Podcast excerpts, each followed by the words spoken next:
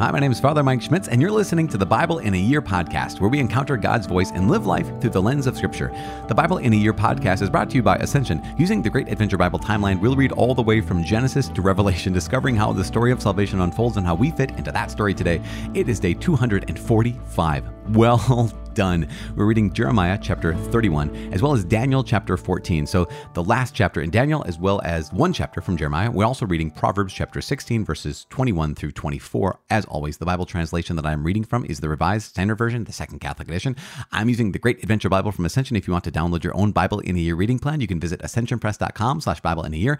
You can also subscribe to this podcast by clicking on subscribe in wherever you listen to podcasts, unless it prohibits you from subscribing for whatever reason. That'd be so strange, though, wouldn't it? Because we want you to. I can't say the word subscribe today. Doesn't matter.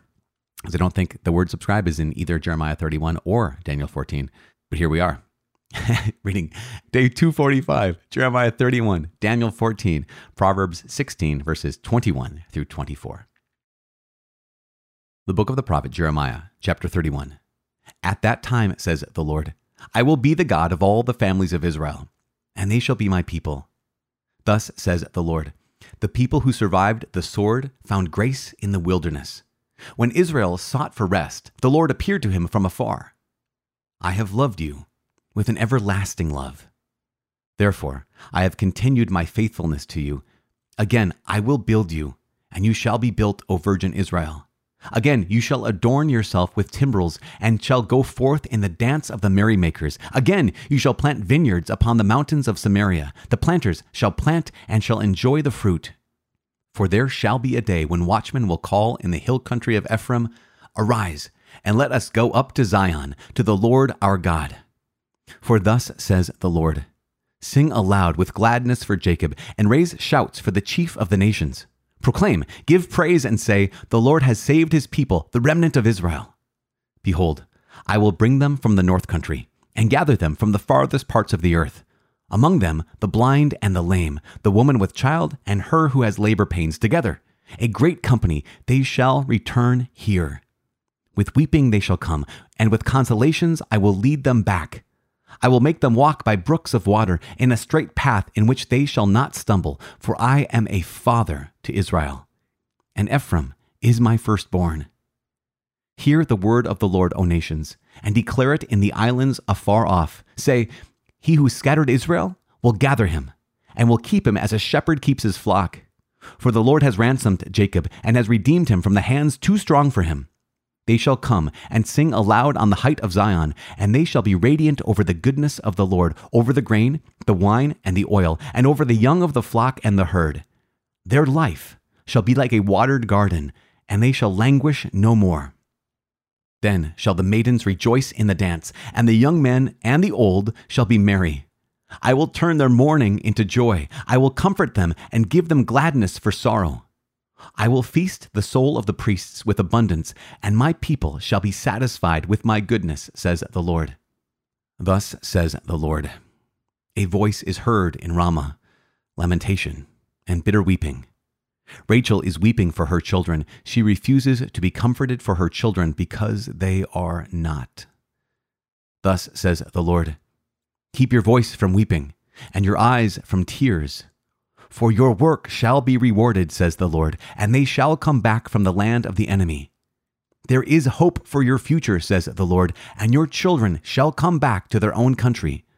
I have heard Ephraim bemoaning, You have chastened me, and I was chastened. Like an untrained calf, bring me back that I may be restored, for you are the Lord my God. For after I had turned away, I repented, and after I was instructed, I struck my thigh. I was ashamed, and I was confounded, because I bore the disgrace of my youth. Is Ephraim my dear son? Is he my darling child? For as often as I speak against him, I do remember him still. Therefore, my heart yearns for him. I will surely have mercy on him, says the Lord. Set up waymarks for yourselves. Make yourself guideposts. Consider well the highway, the road by which you went. Return, O Virgin Israel. Return to these your cities. How long will you waver, O faithless daughter? For the Lord has created a new thing on the earth. A woman protects a man. Thus says the Lord of hosts, the God of Israel. Once more, They shall use these words in the land of Judah and in its cities when I restore their fortunes. The Lord bless you, O habitation of righteousness, O holy hill. And Judah and all its cities shall dwell there together, and the farmers and those who wander with their flocks. For I will satisfy the weary soul, and every languishing soul I will replenish. Thereupon I awoke and looked, and my sleep was pleasant to me. Individual responsibility for conduct. Behold, the days are coming, says the Lord, when I will sow the house of Israel and the house of Judah with the seed of man and the seed of beasts. And it shall come to pass that as I have watched over them to pluck up and break down, to overthrow, destroy, and bring evil, so I will watch over them to build and to plant, says the Lord.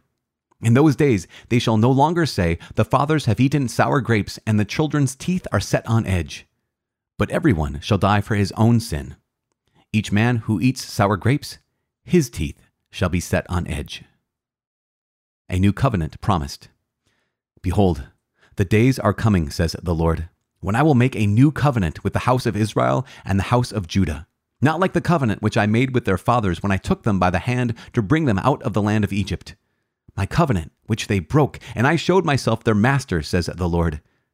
But this is the covenant which I will make with the house of Israel after those days, says the Lord. I will put my law within them, and I will write it upon their hearts. And I will be their God, and they shall be my people. And no longer shall each man teach his neighbor and each his brother, saying, Know the Lord, for they shall all know me, from the least of them to the greatest, says the Lord. For I will forgive their iniquity, and I will remember their sin no more. Thus says the Lord who gives the sun for light by day, and the fixed order of the moon and the stars for light by night, who stirs up the sea so that its waves roar. The Lord of hosts is his name. If this fixed order departs from before me, says the Lord, then shall the descendants of Israel cease from being a nation before me forever.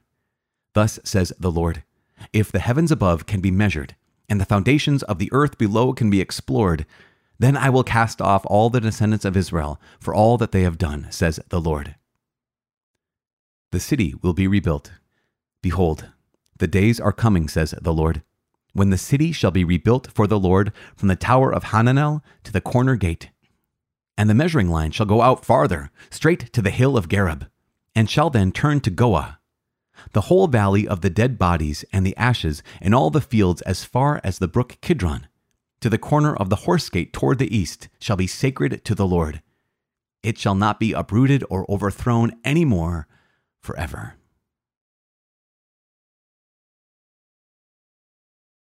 The Book of Daniel, chapter 14 Daniel and the priests of Bel. When King Astyages was laid with his fathers, Cyrus the Persian received his kingdom.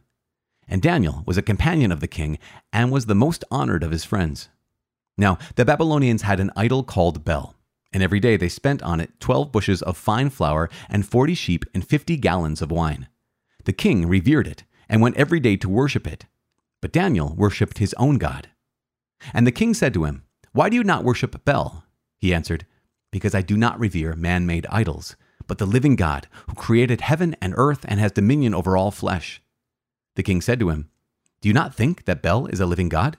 Do you not see how much he eats and drinks every day? Then Daniel laughed and said, Do not be deceived, O king, for this is but clay inside and brass outside, and it never ate or drank anything. Then the king was angry, and he called his priests and said to them, If you do not tell me who is eating these provisions, you shall die. But if you prove that Bel is eating them, Daniel shall die, because he blasphemed against Bel. And Daniel said to the king, Let it be done as you have said. Now, there were seventy priests of Bel, besides their wives and children. And the king went with Daniel into the temple of Bel. And the priests of Bel said, Behold, we are going outside.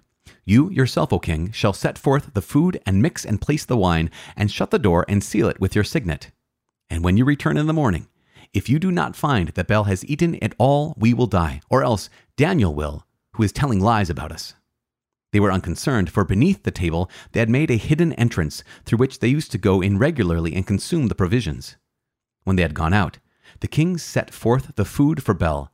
Then Daniel ordered his servants to bring ashes, and they sifted them throughout the whole temple in the presence of the king alone.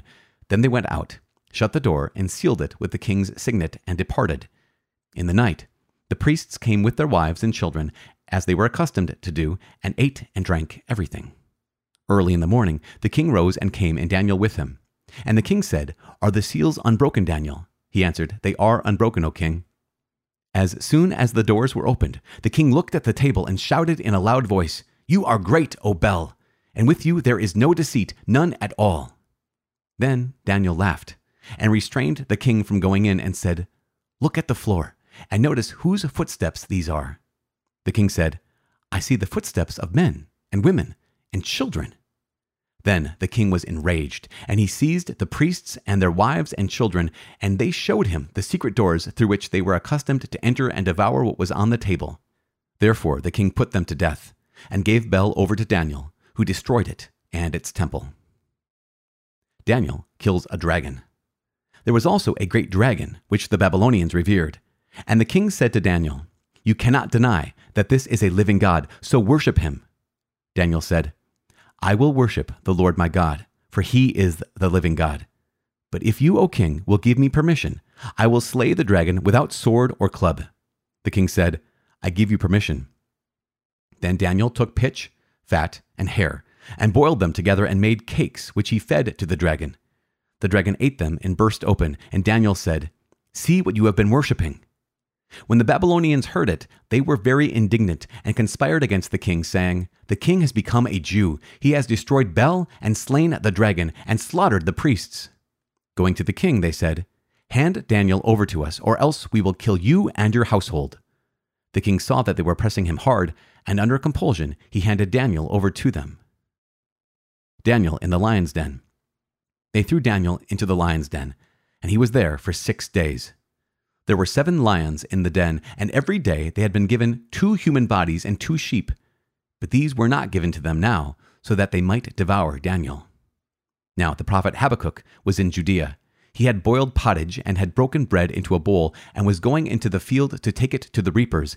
But the angel of the Lord said to Habakkuk, Take the dinner which you have to Babylon, to Daniel in the lion's den. Habakkuk said, Sir, I have never seen Babylon, and I know nothing about the den.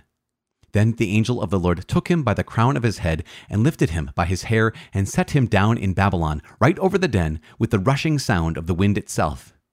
Then Habakkuk shouted, Daniel, Daniel, take the dinner which God has sent you.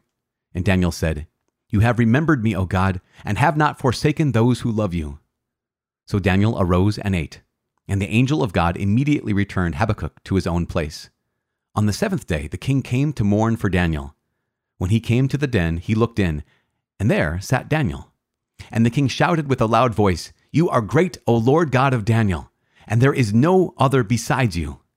And he pulled Daniel out, and threw into the den the men who had attempted his destruction, and they were devoured immediately before his eyes.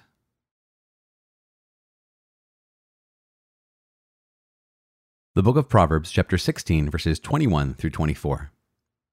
The wise of heart is called a man of discernment, and pleasant speech increases persuasiveness. Wisdom is a fountain of life to him who has it, but folly is the chastisement of fools. The mind of the wise makes his speech judicious, and adds persuasiveness to his lips. Pleasant words are like a honeycomb, sweetness to the soul and health to the body. Father in heaven, we give you praise and glory. Thank you so much. Gosh, Lord God, thank you so much for this day. Thank you for uh, getting us uh, to the book of Daniel and through the book of Daniel. We thank you so much for bringing us to this moment. God, you're with us through everything.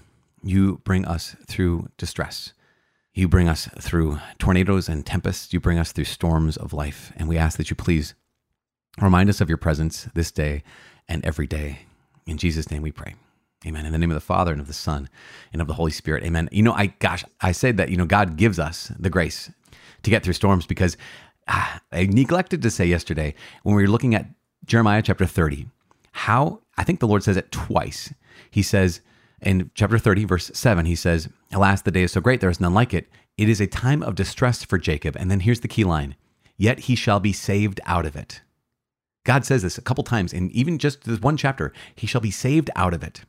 This is so, so important. Again, in verse 23, behold, the storm of the Lord, wrath has gone forth, whirling tempest. And then, but you understand, but you're going to be saved out of it.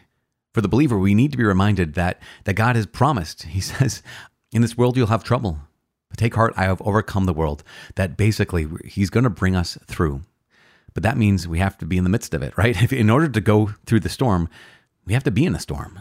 And here's God in chapter 30 saying, I'll bring you out of it. And then here we are in chapter 31, which is just a gorgeous chapter. What an incredible, incredible chapter. Because God talks again. He says, People who survived the sword found grace in the wilderness. And this is so good. And here's the verse 3 in chapter 31 I have loved you with an everlasting love. Therefore, I have continued my faithfulness to you. I will build you and you shall be built. You know, this, this so, so incredible. Um, hear the word of the Lord. This is verse 10. He who scattered Israel will gather him and will keep him as a shepherd keeps his flock. For the Lord has ransomed Jacob and redeemed him from hands too strong for him. And this is just, this is us. I mean, of course, this is Israel. The God brings Israel back to the land. In 70 years, he's going to do this. But God ransomed us by the power of Jesus Christ, by the sacrifice of Jesus Christ. He's ransomed us from hands too strong for us. And gosh, and then, and then the maidens shall rejoice in the dance, and young men and the old shall be merry. I will turn their mourning into joy. I will comfort them and give them gladness for sorrow. And this is just so important because remember, we have to, in order to get through the storm, we have to be in the storm. Now, the last thing I want to highlight, last two things, last thing, last two things, in last three things in chapter 31 of Jeremiah, where God Himself, He, he speaks about this and he, and he speaks that there will be individual responsibility for conduct. Now, God has, has made this clear a number of times already, but he says basically, in those days, they have the saying. The saying was, the fathers have eaten sour grapes and the children's teeth are set on edge. He says, but no, no, no. But every one shall die for his own sin. So you're not going to, your children will not die for your sin, and you are not going to die for your children's sins. There, there's a responsibility each and every individual one of us has to carry. And that's so incredible. And then lastly, we have the new covenant. Oh, I'll make a new covenant with the house of Israel, with the house of Judah, not like the covenant I made with their fathers. Remember, what, what does Jesus say at the Last Supper? This is the blood of the new and eternal covenant. Take it, all of you, and drink from it. Do this in remembrance of me. So, so important. But um, that and that's the sign of the covenant, right? This is the it, it seals the covenant, it strengthens the covenant. It's a sign of the covenant. But here's part of it is I will make the house of Israel after those days. I'll put my law within them. I will write it upon their hearts, and I will be their God, and they shall be my people. What an incredible, incredible gift by the Lord to give us this covenant, to bring us into the new and eternal covenant in the blood of Jesus Christ that we get to renew every single time we celebrate the Mass and get to receive the body and blood of Christ in the Eucharist. What, a, gosh, incredible gift. The way God fulfills Jeremiah 31 in Jesus. And in the church right now, we get to experience this on a daily basis. I was going to say day to day basis, but you know, gosh, I'm just so excited. And then we have the book of Daniel, the, the end, chapter 14, which is just so good. We have these three little vignettes of Daniel, Daniel and the priests of Bel, Daniel and the dragon, and Daniel again in the lion's den. And one of the things it shows or demonstrates is here is Daniel, who's faithfully Jewish, so completely Jewish that he is he's not even close to abandoning worship of the Lord God. Not even close. And he's able to survive in Babylon without becoming a Babylonian. And this is one of the one of the pieces in Daniel that really reveals this. Is here's how you can live. Here's how it's possible to live in exile. You may have it might cost you everything, right? Daniel might have been thrown in the lion's den once or twice and been eaten the first or second time. That Hananiah, Azariah, Mishael, they might have been cast into the fiery furnace and burnt up. But it demonstrates that but this is what faithfulness looks like. You can live in exile. You can be far from home. You can be surrounded by people who do not believe what you believe. In fact, you can be not only surrounded by people who do not believe what you believe, but you can be surrounded by people who are more powerful than you who do not believe what you believe. And it might happen that you can still hold on to your faith. You can still live out your faith. And this is what the last couple of chapters of the book of Daniel really truly reveal. We have that that section in the middle right there, I think chapter 7 to 12, where it's this revelation, incredible revelation. But we also see from 1 to 6 and these last two chapters, here's how we can live in exile to be faithful to the Lord God no matter what the cost. And that's what we're called to do because, gosh, you guys, this is us. You know, our culture around us is, is changing dramatically. Um, our culture around us doesn't necessarily respect anyone who believes the Bible or anyone who is following after Jesus Christ. It might, some people might, but we're increasingly becoming strangers in a strange land. We're increasingly becoming more acutely aware of the fact that we are sojourners, that this world is not our home, not our ultimate home. And so we recognize, yep, we're going to do everything we can to follow the Lord. We're going to do everything we can to help our brothers and sisters, regardless of what they believe or where they're at in life. We just follow Jesus' commandment to love those who hate us and to love those who persecute us. But we find ourselves more and more in that place, right? That place of misunderstanding, that place of powerlessness, that place where others are more powerful. And that's why the book of Daniel is so incredible. Because Daniel, Hananiah, Azariah, Mishael, they all show us it is possible to live in exile and to be faithful. Some of us might have more exile in our lives than others. Some of you might think like, no, are you kidding me? I'm surrounded by people who who uh, support what I believe, and and that's awesome. That's incredible. That and just realize what a great gift that is.